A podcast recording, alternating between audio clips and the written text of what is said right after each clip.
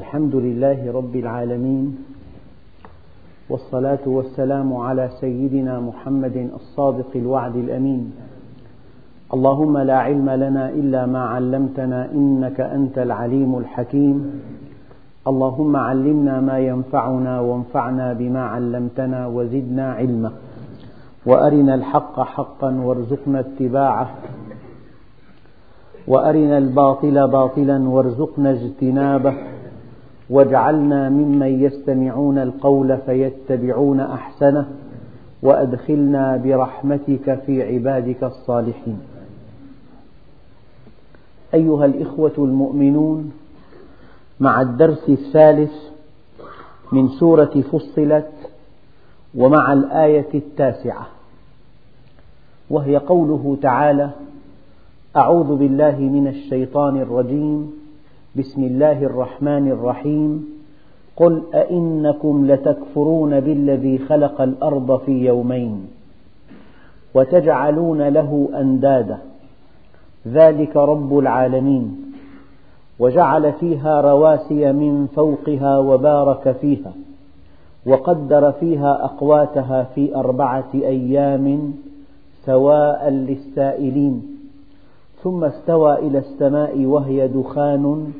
فقال لها وللأرض ائتيا طوعا أو كرها قالتا أتينا طائعين فقضاهن سبع سماوات في يومين وأوحى إلى كل سماء أمرها وزينا السماء الدنيا بمصابيح وحفظا ذلك تقدير العزيز العليم أيها الإخوة القرآن الكريم كتاب هداية ورشاد فأساليبه متنوعة فمن حين إلى آخر يتحدث القرآن الكريم عن آيات الله في الكون وآيات الله في الكون باب واسع من أبواب معرفته وطريق قصير إليه تعالى لأن الكون كما تعرفون مظهر لأسماء الله الحسنى ولصفاته الفضلة مظهر يعبر تعبيرا دقيقا عن عظمة الله عز وجل فإذا أردت أن تعرف الله سبيل معرفة الله هو اليقين الاستدلالي لأنك ترى الأشياء بحواسك أما خالق الكون لا تستطيع أن تتعرف عليه إلا بعقلك إذا ظهرت عين الشيء فسبيل معرفته الحواس الخمس بالعين ترى الضوء والأشياء وبالأذن تسمع الأصوات وباللمس تتحسس الأشياء لكن إذا غابت عين الشيء وبقيت آثاره فسبيل معرفته هو الاستدلال العقلي لذلك ربنا سبحانه وتعالى بث آياته في السماوات والأرض وفي كل شيء له آية تدل على أنه واحد فإذا أردت أن تعرفه فكما قال عليه الصلاة والسلام حسبك الكون ينطق بوجوده وينطق بكماله وينطق بوحدانيته وينطق بعلمه وينطق بكل أسمائه الحسنى فربنا جل جلاله يقول هنا قل أئنكم لتكفرون بالذي خلق الأرض في يومين يعني أيها الناس إنكم إذ تكفرون تكفرون بمن؟ بخالق السماوات والأرض يعني الإنسان أحيانا يتكلم كلمة لا يلقي لها بالا يقال له أتدري مع من تتكلم؟ لقد لقد أتلفت نفسك، أتدري من تخاطب؟ أتدري على من تنتقد؟ كأن الله سبحانه وتعالى في هذه الآية أراد أن يبين لنا أن الإنسان حينما يكفر بشيء أو بإنسان أو بفكرة هي قضية سهلة أما حينما يكفر بالله عز وجل يكفر بمن أوجده بمن خلقه بمن رباه بمن جعله إنسانا سويا بمن يرزقه بمن بيده حياته وموته بمن إليه المصير يعني كأن الله سبحانه وتعالى يقول أيها الإنسان ماذا تعمل أنت أتدري بمن تكفر قل أئنكم لتكفرون وما الكفر أيها الإخوة بحث الكفر واسع جدا ولكن بشكل مختصر الكفر في جانب فكري وجانب نفسي الجانب الفكري تكذيب والجانب النفسي إعراض تكذيب وإعراض بالمقابل الإيمان تصديق وإقبال المؤمن مصدق مقبل والكافر مكذب معرض فالجانب الفكري في الإيمان هو التصديق والجانب النفسي هو الإقبال والجانب الفكري في الكفر التكذيب التكذيب بعظمة الله عز وجل التكذيب بأسمائه التكذيب بصفاته التكذيب بكتابه التكذيب برسله الكفر تكذيب والكفر إعراض فالكفار حينما كذبوا النبي عليه الصلاة والسلام تكذيب الرسول تكذيب للمرسل وحينما لم يقبلوا أن هذا الكلام كلامه تكذيب بالكلام تكذيب بالمتكلم المعنى الأول في هذه الآية أن أيها الناس أنتم حينما تكفرون أتدرون بمن تكفرون بخالق السماوات والأرض بالذي خلق الأرض في يومين وقدر أقواتها في أربعة أيام ثم استوى إلى السماء إلى آخر الآيات المعنى الذي ينبغي أن نضع أيدينا عليه أن الله سبحانه وتعالى يبين للكفار حجم جريمتهم ما أكبر جريمتهم ما أشد تكذيبهم أيام الإنسان يكذب بشيء غير واضح يقال معه الحق أما حينما يكذب الشمس في رابعة النهار يعني الناس يستغربون قد تكذب أو قد تكفر بشيء يعني وجوده مشكوك فيه يقال معه الحق ما رأى هذا الشيء أما إذا أنكر الشمس في رابعة النهار هذا عمل كبير جدا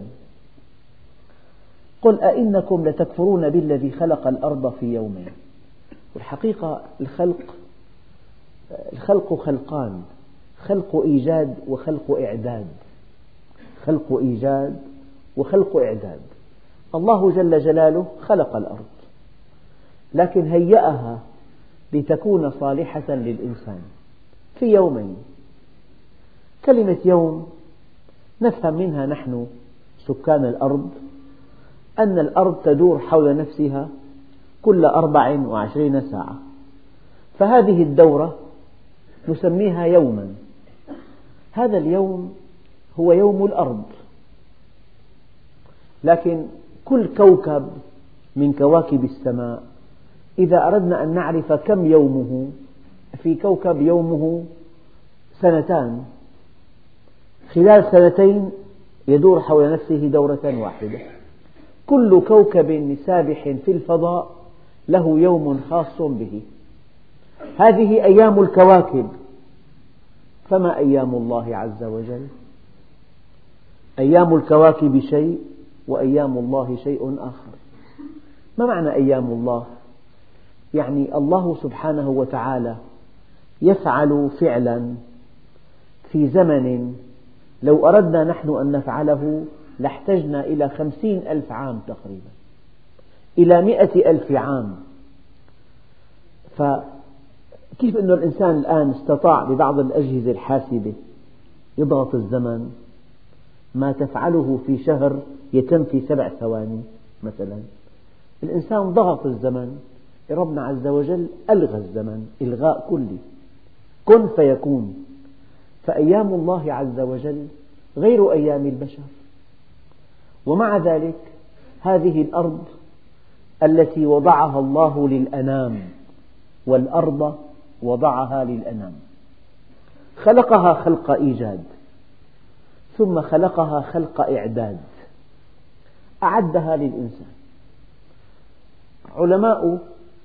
الأرض يقولون لقد مرت الأرض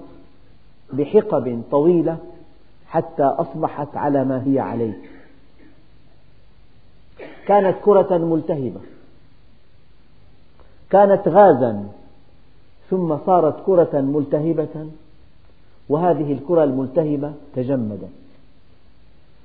وبعد أن تجمدت اتحد الأكسجين مع الهيدروجين وشكل الماء تشكلت مياه البحار وهناك نظريات كثيرة تفسر ظهور البحار ثم كان الهواء ومن الهواء والبحار تفتتت التربة نظريات طويلة يعني مرحلة إعداد الأرض لتكون صالحة للإنسان مرحلة مديدة سماها الله في يومين في أرجح التفاسير بعض النظريات العلمية تؤكد أن بين مرحلة الكرة الملتهبة ومرحلة القشرة الأرضية ألفي مليون عام ألفي مليون عام فهذا اليوم ليس يوم الأرض ولا يوم الكواكب بل هو يوم من أيام الله يوم من أيام الله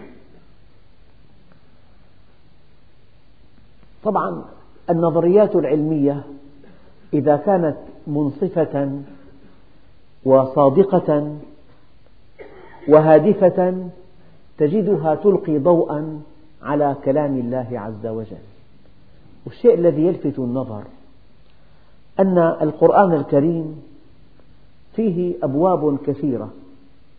من أبرز أبوابه الآيات الكونية جمعت في بعض الكتب يعني عدد الآيات الكونية كبير جدا في القرآن الكريم هذه الآيات الكونية هي في الحقيقة أحد مظاهر إعجاز القرآن الكريم والنبي عليه الصلاة والسلام لحكمة بالغة لعلها بوحي من السماء لم يفسر هذه الآيات الكونية لماذا؟ لأنه عليه الصلاة والسلام لو فسرها بطريقة مبسطة يفهمها أصحابه وقد عاشوا مرحلة معينة من التطور العلمي لأنكرنا عليه هذا التفسير ولو فسرها بطريقة دقيقة كما هي عليه وكما كشفها العلم الآن لأنكر عليه أصحابه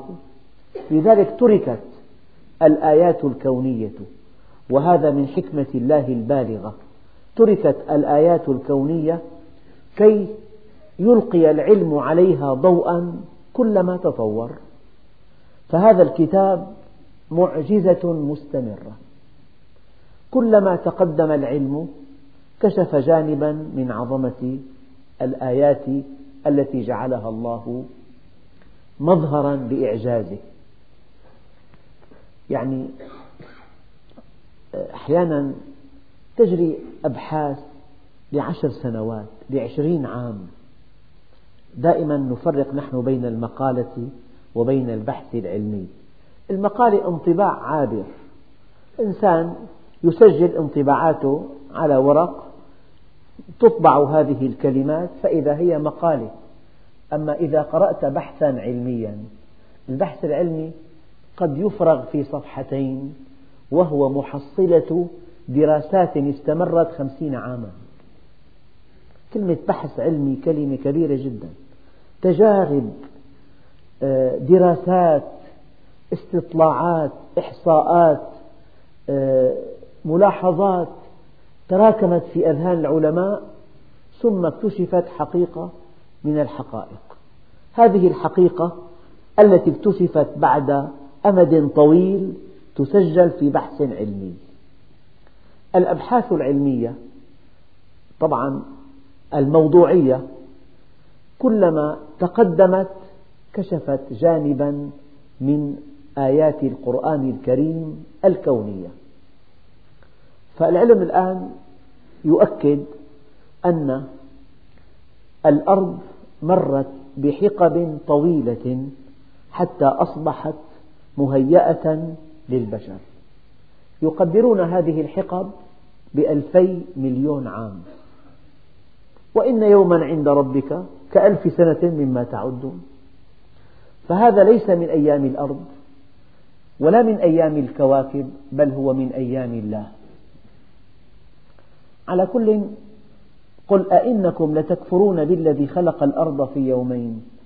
يعني في يومين من أيام الله وتجعلون له أندادا ذلك رب العالمين الله عز وجل ليس له مشابه ليس له شريك ليس له ند كل ما خطر في بالك فالله بخلاف ذلك فمعقول إنسان أن يتخذ لله ندا أن يتخذ لله شريكا هذا شيء مستحيل لكن ما الذي يحصل الإنسان حينما يعقد الأمل على إنسان عامل هذا الإنسان كما ينبغي أن يعامل الإله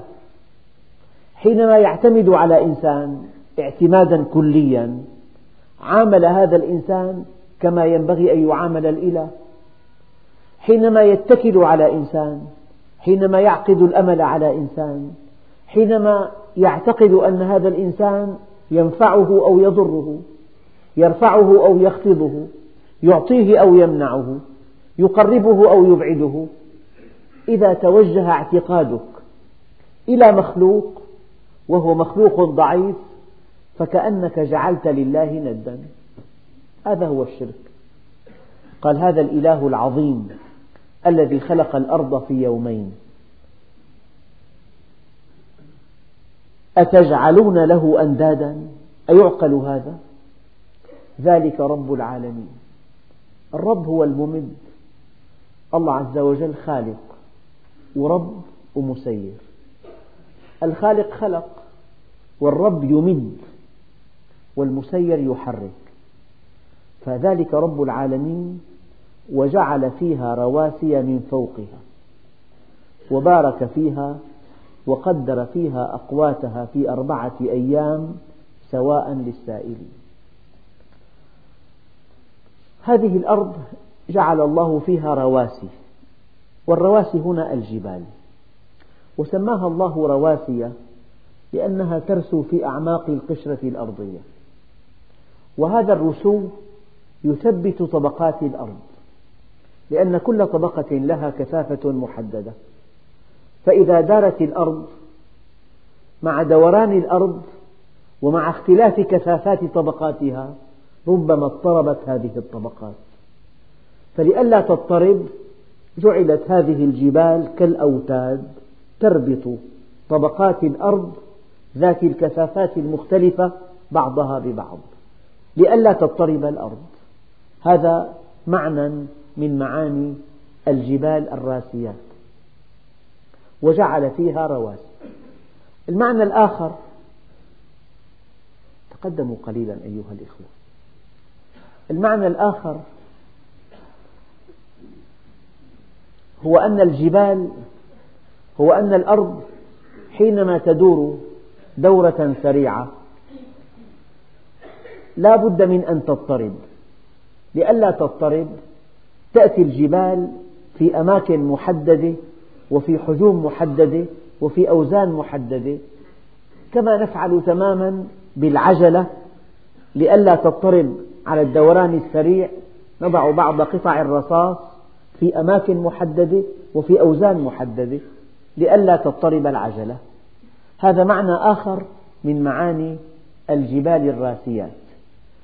قل أئنكم لتكفرون بالذي خلق الأرض في يومين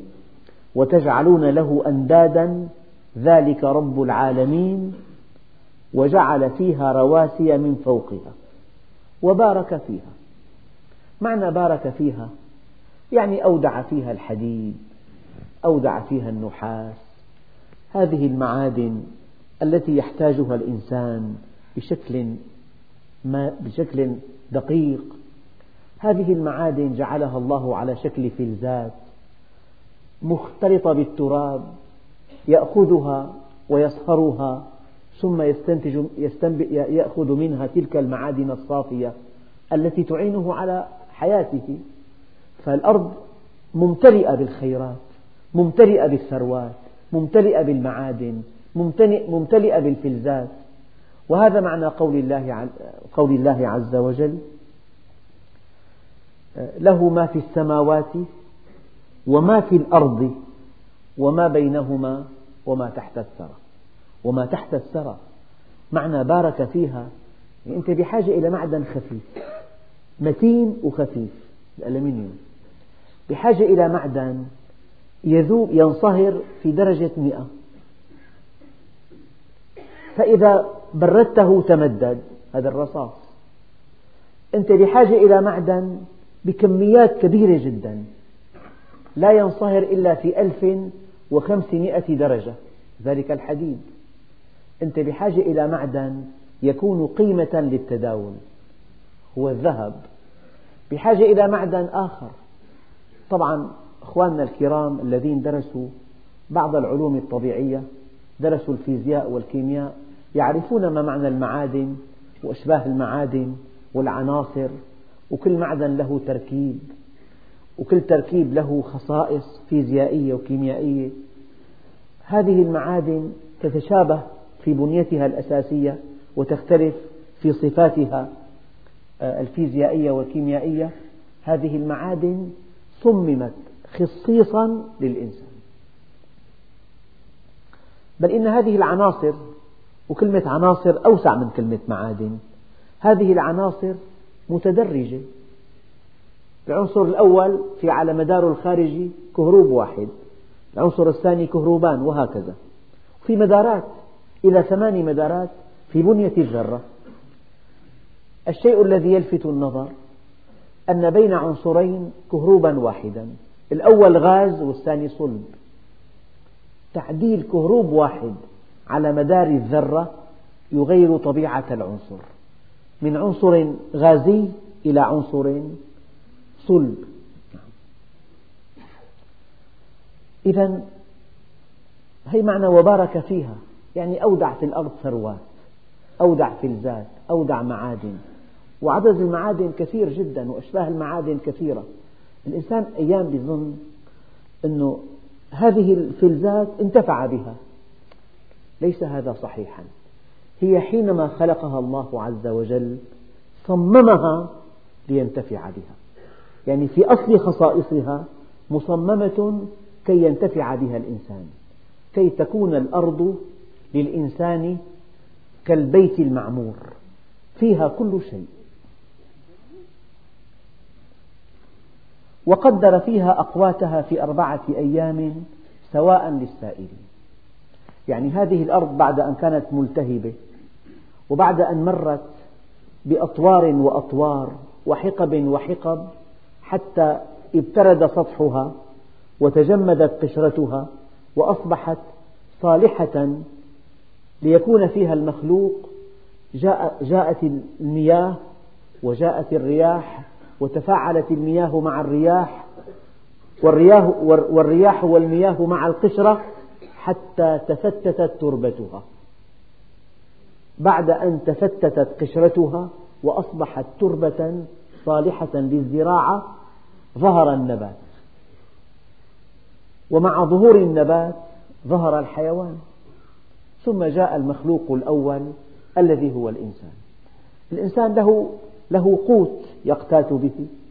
أساس قوته النبات والحيوان فإذا الأرض مرت بيومين من أيام الله هذا كما قلت قبل قليل خلق إعداد لا خلق إيجاد ومرت بأربعة أطوار حتى أصبحت صالحة لإقامة الإنسان إذا قل أئنكم لتكفرون بالذي خلق الأرض في يومين وتجعلون له أندادا ذلك رب العالمين وجعل فيها رواسي من فوقها وبارك فيها وقدر فيها أقواتها في أربعة أيام سواء للسائل بعضهم قال الأيام الأربعة هي الفصول الأربعة التي من خلال تبدل الحرارة والرطوبة والرياح والعوامل الجوية ينضج النبات هذا رأي آخر وبارك فيها وبارك فيها وقدر فيها أقواتها في أربعة أيام سواء للسائلين ثم استوى إلى السماء هنا بعضهم وقف عند ثم يا ترى هذه ثم للترتيب الزماني أم للترتيب الذكري يعني الله عز وجل ذكر نشأة الأرض قبل نشأة السماء فيا ترى هل تحتمل أن تكون ثم للترتيب الزمني أم للترتيب الذكري كلا الرأيين وارد ومع كل رأي من هذه الآراء أدلته ثم استوى معنى استوى إلى السماء يعني قصد هكذا يقول المفسرون ثم استوى إلى السماء وهي دخان أصل الكون كما تروي بعض النظريات كان سديما يعني غاز وغبار ومن الغاز والغبار تشكلت النجوم والمجرات ثم استوى إلى السماء وهي دخان فقال لها وللأرض ائتيا طوعا أو كرها قالتا أتينا طائعين هذه الآية تفيد أن الله سبحانه وتعالى كل الكون يأتمر بأمره خلق الإنسان ومنحه حرية الاختيار وخلق الجن ومنحه حرية الاختيار لكن ما سوى الجن والإنس كل المخلوقات الجمادات والحيوانات والملائكة ليس لها اختيار إنما هي خاضعة لأمر الله عز وجل إلا الإنسان أعطاه الاختيار يخضع أو لا يخضع لكن يدفع ثمن خضوعه يقطف ثمن خضوعه إذا خضع ويدفع ثمن معصيته إذا عصى إنا عرضنا الأمانة على السماوات والأرض والجبال فأبين أن يحملنها وأشفقن منها وحملها الإنسان إنه كان ظلوما جهولا الملك مستسلم لله عز وجل الحيوان تكفيه غريزته الجمادات تأتمر بأمر الله عز وجل ليس لها اختيار ليست مكلفة إلا الإنسان كلف حمل الأمانة وأمانته هي نفسه التي بين جنبيه وقد أفلح من زكاها وقد خاب من دساها إذا ربنا عز وجل في هذه الآيات يبين لنا حجم جريمة الكفر حجمها الكبير أتدرون أيها الناس حينما تكفرون أنتم تكفرون بمن؟ بالذي خلق الأرض في يومين يعني بهذه الحقب الطويلة من كرة ملتهبة إلى قشرة مائعة إلى قشرة متجمدة ثم قدر أقواتها في أربعة أيام الماء والهواء وتفتيت التربة والعصور المصيرة وعصور النباتات العملاقة ثم نشأة الحيوان وبعدها جاء المخلوق الأول الذي هو الإنسان يعني أحيانا يقول لك هذا البيت استغرق إنشاؤه عشر سنوات كلما كان البيت أكثر فخامة وأوسع مساحة وأدق زخرفة يحتاج إلى أمد طويل طبعا هذا على مستوى الإنسان بس الإعداد المتقن دليل العناية بالإنسان ثم استوى إلى السماء وهي دخان فقال لها وللأرض ائتيا طوعا أو كرها قالتا أتينا طائعين يعني الكون كله يأتمر بأمر الله عز وجل كن فيكن فقضاهن سبع سماوات في يومين إذا قد تكون الأرض بدأ الله بها على أن ثم للترتيب الزمني وقد تكون الأرض والسماوات خلقتا معا على أن ثم للترتيب الذكري كلا المعنيين وارد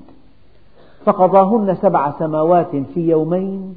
وأوحى في كل سماء أمرها وزينا السماء الدنيا بمصابيح وحفظا ذلك تقدير العزيز العليم طبعا أوحى في كل سماء أمرها يعني هنا السماوات السبع قد تكون سبعة سماوات قد تكون سبع وقد يكون هذا الرقم للتكثير يعني السماء طبقات بعضها فوق بعض ولو عدنا إلى كتب العلوم إلى كتب الفلك لوجدنا أن هناك طبقات طبقة الهواء هذه سماء طبقة بعد الهواء طبقة بعد التي بعد الهواء هذه الطبقة مثلا سمكها خمسين كيلومتر هي سمكها ألف كيلومتر هناك في كتب الفلك إشارة إلى هذه الطبقات لكن كلمة سبعة في اللغة قد تعني الكم وقد تعني التكثير هناك طبقات في السماء كل طبقة لها وظيفتها الدقيقة وخصائصها هواؤها وكثافتها ووظيفتها وخصائصها فقضاهن سبع سماوات في يومين وأوحى إلى كل سماء أمرها وزينا السماء الدنيا بمصابيح بعضهم قال السماء الدنيا هي درب التبابنة أي المجرة التي نحن فيها والتي يبلغ طولها مئة وخمسين ألف سنة ضوئية كلكم يعلم أنه بين الأرض والشمس بين الأرض والقمر ثانية ضوئية واحدة الأرض والشمس ثمان دقائق المجرة مجرتنا طولها وخمسين ألف سنة ضوئية هذه مجرتنا المجموعة الشمسية تبدو نقطة صغيرة في هذه المجرة نقطة صغيرة بل إن كما أقول لكم دائما آه، نجم قلب العقرب في برج العقرب هذا يتسع للشمس والأرض مع المسافة بينهما وبعض المجرات تبعد عنا ستة عشر ألف مليون سنة ضوئية إذا ثم استوى إلى السماء وهي دخان سدم فقال لها وللأرض ائتيا طوعا أو كرها قالتا أتينا طائعين فقضاهن سبع سماوات في يومين إذا هذه الأيام التي ذكرت في خلق الأرض وفي تقدير الأقوات وفي خلق السماوات والأرض هي أيام الله وليست أياما كالتي نعرفها وأوحى في كل سماء أمرها وظيفتها مهمتها خصائصها دورها نعم وزينا السماء الدنيا بمصابيح هذه النجوم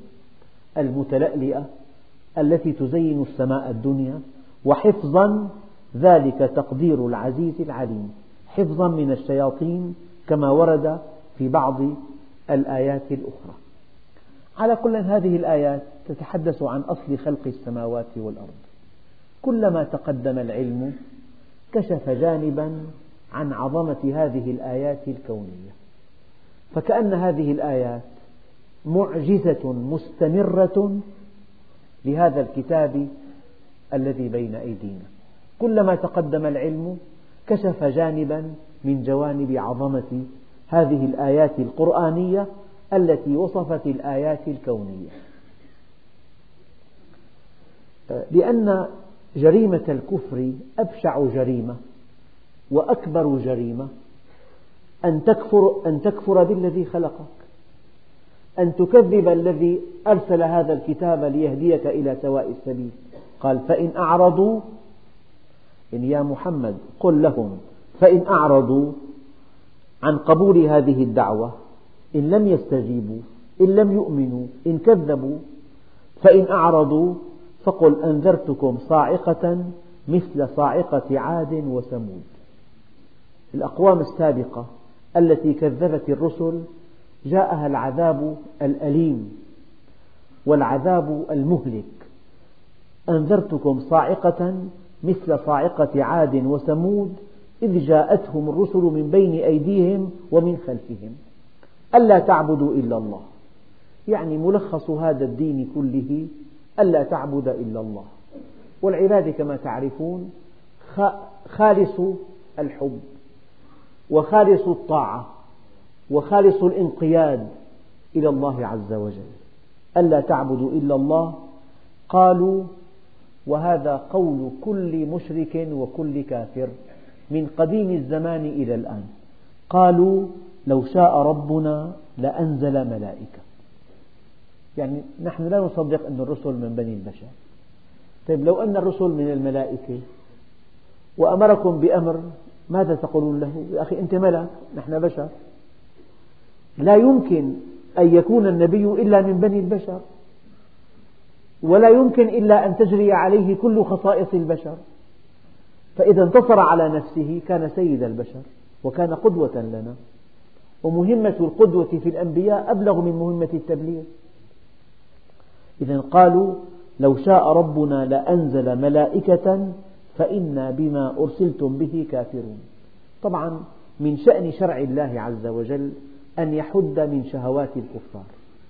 فالكافر حينما يأتي منهج إلهي يحد من شهواته ما السبيل إلى التخلص من هذا المنهج؟ تكذيبه فتكذيب المنحرفين تكذيب العصاة تكذيب الذين يقيمون على شهواتهم الدنيئة هذا التكذيب هو دفاع عن شهواتهم ودفاع عن مصالحهم ودفاع عن مكتسباتهم فكذبوا قالوا إنا بما أرسلتم به كافرون قال فأما عاد فاستكبروا في الأرض بغير الحق لأن الاستكبار على الله عز وجل بغير الحق دائما المخل... الإنسان مخلوق حادث سبقه عدم ويتبعه عدم أما ربنا جل جلاله هو الذات الكاملة واجب الوجود الأبدي السرمدي الذي لا أول له ولا آخر له طيب خالق الكون مع مخلوق حادث إذا استكبار هذا الإنسان على الله استكبار دائما بغير الحق لا يعقل أن يكون استكبار الإنسان بالحق بل إن هذه الآية لها معنى دقيق يعني قد يفهم بعضكم من هذه الآية أن عادا استكبروا بغير الحق فهل هناك استكبار بالحق؟ لا كلا هذا ليس قيدا احترازيا هذا قيد وصفي يعني من شأن الاستكبار دائما أنه بغير الحق المخلوق الإنسان ضعيف والإنسان عاجز والإنسان جاهل والإنسان فقير يقوى بالله ويعلم بالله يعني الإنسان آه، إذا افتقر إلى الله أصبح غنيا فإذا استغنى عن الله أصبح فقيرا إذا التجأ إلى الله يطلب أن يعلمه علمه الله عز وجل فإذا استغنى بعلمه المادي عن علم الله عز وجل أصبح جاهلا لهذا يظل المرء عالما ما طلب العلم فإذا ظن أنه قد علم فقد جهل فأما عاد فاستكبروا يعني دائما في عنا هناك صفتان أساسيتان العبودية لله والاستكبار على الله الكافر مستكبر المؤمن متعبد لله عز وجل والمؤمن حينما يعبد الله يرفعه الله يعزه الله يقويه الله يغنيه الله يرفعه والكافر حينما يعتد بعلمه يرتكب حماقات لا حصر لها وحينما يعتد بقوته يوقعه الله في حتفه من خلال تدبيره الدعاء الذي يدعوه بعضهم اللهم اجعل تدميرهم في تدبيرهم يعني يجعل الله تدبيره ثمنا لتدميره إذا هناك نموذجان استكبار وعبودية لله عز وجل فأنت حينما تعبد الله يرفعك الله وحينما تستكبر تدفع الثمن باهظا في الدنيا أو في الآخرة فأما عاد فاستكبروا في الأرض بغير الحق وقالوا من أشد منا قوة والإنسان أحيانا إذا بلغ قمة النجاح الحقيقة البطولة ليس أن يبلغها البطولة أن يبقى فيها لأنه وإن كان الطريق إلى هذه القمة شائك ووعر وملتوي وفي حفر وفي أكمات وفي عقبات لكن إذا وصلت إلى قمة النجاح قد تصاب بمرض أخطر ألا وهو الغرور والغرور يهوي بك إلى الحضيض فحينما شعروا بقوتهم قالوا من أشد منا قوة أولم يروا أن الله الذي خلقهم هو أشد منهم قوة الإنسان نقطة دم لو تجمدت في بعض أوعية الدماغ لشلت حركته أو لفقد ذاكرته أو لاختل عقله أو لفقد بصره أو لفقد سمعه نقطة دم واحدة فكيف يقول أنا أولم يروا أن الله الذي خلقهم هو أشد منهم قوة وكم حادث أمام تحت سمعنا وبصرنا إنسان ملء السمع والبصر أصبح أصبح خبرا أصبح خبرا بعد أن كان ملء السمع والبصر الإنسان حياته متوقفة على النبضات قلبه كم من حادث موت مفاجئ غير متوقع إذا فإن أعرض فأما عاد فاستكبروا في الأرض بغير الحق وقالوا من أشد منا قوة أولم يروا أن الله الذي خلقهم هو أشد منهم قوة وكانوا بآياتنا يجحدون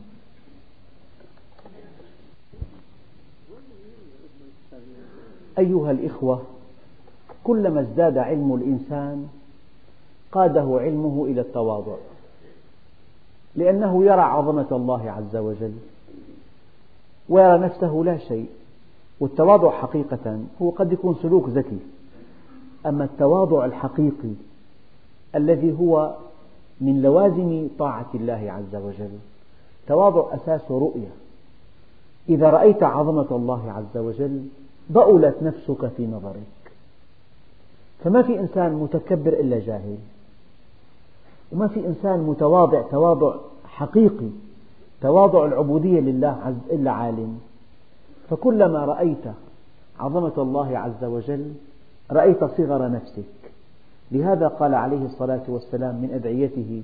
اللهم أرني بعين نفسي صغيرا وفي أعين الناس كبيرا لكن بعض الناس يرى نفسه بعينه كبيرا وهو في أعين الناس صغير إذا التواضع الحقيقي أن ترى عظمة الله عز وجل أن ترى رحمة الله أن ترى علم الله أن ترى قدرة الله كلما ارتقيت في معرفة الله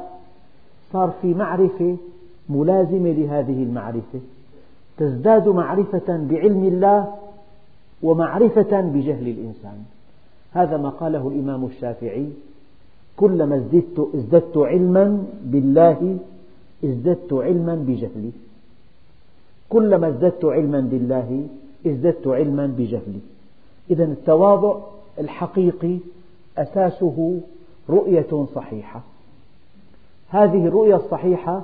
ينتج عنها تحجيم لذات الإنسان فإذا عمي الإنسان عن عظمة الله وشعر أنه قوي وأنه غني وأن مقاليد الأمور بعضها بيده وأن الناس من حوله متذلفون هذا الشعور الكاذب ربما قاده إلى الهلاك أولم يروا أن الله الذي خلقهم هو أشد منهم قوة يعني ربنا عز وجل قادر أن يدمر إنسانا يرى نفسه أقوى الأقوياء على أتفه الأسباب أيام إنسان بحادث سير بينشل أيام بغلط ببعض يعني الأدوية بيفقد بعض الحواس الإنسان ممكن يحدث خلل ببعض أعضائه يجعل حياته جحيما جحيم بصير حياته فالإنسان يعني بألطاف الله عز وجل بألطاف الله وبقدرة وبقبضة الله عز وجل فكلما ازداد علمك تواضعت كلما ازداد علمك عبدت الله عز وجل كلما ازداد علمك تأدبت مع الخلق تلاقي أديب من أين جاء هذا الأدب؟ من رؤية الحقيقة الأمر كله بيد الله وكل هؤلاء البشر بيد الله فإذا لذلك المؤمن يعني في حديث شريف أنه آه، الذنب شؤم على غير صاحبه إذا إنسان ارتكب ذنب في خطر من حوله يقعون في ثلاث مطبات من حوله قال إذا ذكره فقد اغتابه وإن رضي به شاركه في الإثم وإن عيره ابتلي به تصور إذا إنسان ارتكب ذنب في ثلاث مطبات ممكن تقع بها أنت الذي لم تذنب إن عيرته فهذا جهل ابتليت به إن أقررته على ذنبه شاركته في الإثم إن ذكرت ذنبه للناس فقد اغتبته فإذا ممكن يكون للعبودية يعني مؤشر وللعلم مؤشر كلما ازداد علمك ازدادت عبوديتك لله عز وجل كلما ازداد علمك ازداد تواضعك فلا ترى إنسانا في قمة النجاح إلا وهو متواضع لأنه يعرف أن وجوده بيد الله ذكاؤه بيد الله خبراته بيد الله قراره الحكيم بيد الله رؤيته الصحيحة بيد الله إدراكه العميق بيد الله فإذا قال أنا فقد أهلك نفسه وأربع كلمات مهلكات أنا ولي وعندي ونحن أنا ونحن ولي وعندي نعم قال فأرسلنا عليهم ريحا صرصرا في أيام نحسات لنذيقهم عذاب الخزي في الحياة الدنيا يا ترى هذه الآيات أليس هناك آيات مشابهة لها في حياتنا الدنيا؟ يقول لك إعصار أصاب ولاية ببعض الدول المستكبرة يعني 30 مليار الخسائر إعصار واحد فيضان أتلف المحاصيل أحيانا زلزال جعل عاليها سافلها ربنا عز وجل نرى بأعيننا كل يوم تارة أعاصير تارة فيضانات تارة زلازل تلاقي محصول زراعي ثمنه مئات الملايين يأتيه صقيع لدقائق هذا المحصول كله يدمر فنحن جميعا في قبضة الله فكلما عرفنا حجمنا المتواضع وعظمة ربنا كان الله في عوننا ورفعنا وأغنانا وأعزنا أما إذا اعتززنا بمن يموت فإن عزنا ميت اجعل لربك كل عزك يستقر ويثبت فإذا اعتززت بمن يموت فإن عزك ميت قال فأرسلنا عليهم ريحا صرصرا في أيام نحسات لنذيقهم عذاب الخزي في الحياة الدنيا يعني ما في أمة مستكبرة إلا ولها يوم عند الله وإن من قرية إلا نحن مهلكوها أو معذبوها قبل يوم القيامة عذابا شديدا كان ذلك في الكتاب مسطورا يعني أية قرية استكبرت أحيانا قرية من القرى يلتمع اسمها يكثر دخل أبنائها ينتشر الفساد والانحراف آه، يفعلون كل المنكرات ويظنون أنهم في مأمن وأن هذا الدخل ثابت وأن هذه الدنيا مستمرة لهم يستكبرون لذلك الله عز وجل قال ضرب الله مثلا قرية كانت آمنة مطمئنة يأتيها رزقها رغدا من كل مكان فكفرت بأنعم الله فأذاقها الله لباس الجوع والخوف بما كانوا يصنعون يعني هذه القصص التي بين أيدينا في كتاب الله هناك آلاف القصص المشابهة التي نستمع إلى أخبارها كل يوم أبدا ولعذاب الآخرة أخزى وهم لا ينصرون مهما رأيت من عذاب الخزي في الحياة الدنيا عذاب الآخرة أخزى أنه عذاب مستمر إلى أبد الآبدين قال وأما ثمود فهديناهم فاستحبوا العمى على الهدى هل هناك من آية أوضح في أن الإنسان مخير من هذه الآية وأما ثمود فهديناهم فاستحبوا العمى على الهدى فأخذتهم صاعقة العذاب الهون بما كانوا يكسبون ونجينا الذين آمنوا وكانوا يتقون يعني لازم تعتقد من خلال هذه الآية أن الله سبحانه وتعالى يمتحن المؤمن لكن في النهاية ينجيه ونجينا الذين آمنوا وكانوا يتقون ويوم يحشر أعداء الله إلى النار فهم يوزعون يعني الآن في عنا موضوع دقيق جدا سلطان الله عز وجل أمره نافذ في السماوات والأرض ونافذ في كل شيء ونافذ في أعضائك قال ويوم يحشر أعداء الله إلى النار فهم يوزعون حتى إذا ما جاءوها شهد عليهم سمعهم وأبصارهم وجلودهم وجلودهم كناية لطيفة جدا عن أن الفواحش التي ارتكبوها بجلودهم هذه الجلود تشهد عليهم بما كانوا يعملون وقالوا لجلودهم لم شهدتم علينا قالوا أنطقنا الله الذي أنطق كل شيء وهو خلقكم أول مرة وإليه ترجعون يعني تصور أنه أنت مالك مالك جلدك أيام الإنسان في الدنيا إذا في عنده أتباع أتباعه يأتمرون بأمره ما بيسترجي يتابع يعمل كلام مخالف كلام متبوعه هؤلاء بيقول لك هدول جماعتي لا تحكوا الكلام ما بيحكوا الكلام تكلموا بتكلموا إيه، يوم القيامة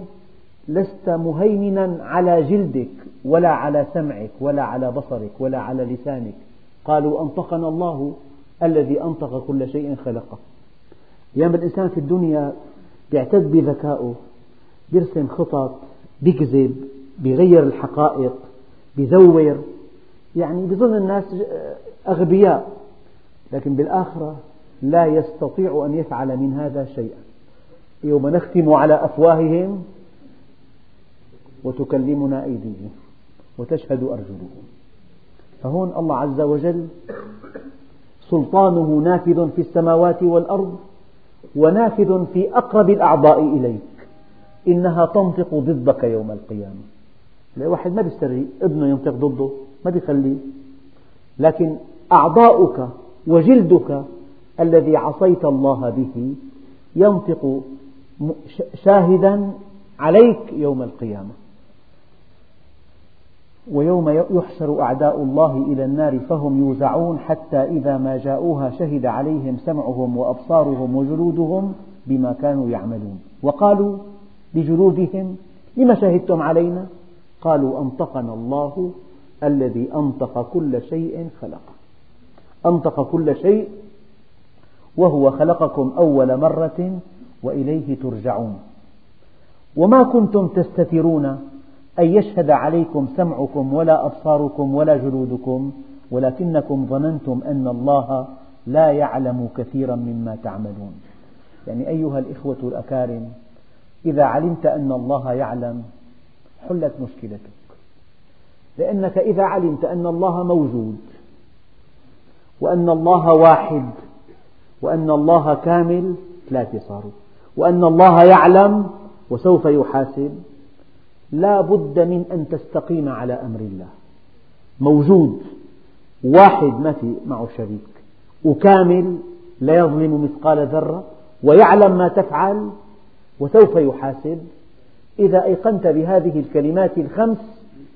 تجد نفسك تأتمر بما أمر وتنتهي عما عنه نهى وزجر لذلك الآية الكريمة الله الذي خلق سبع سماوات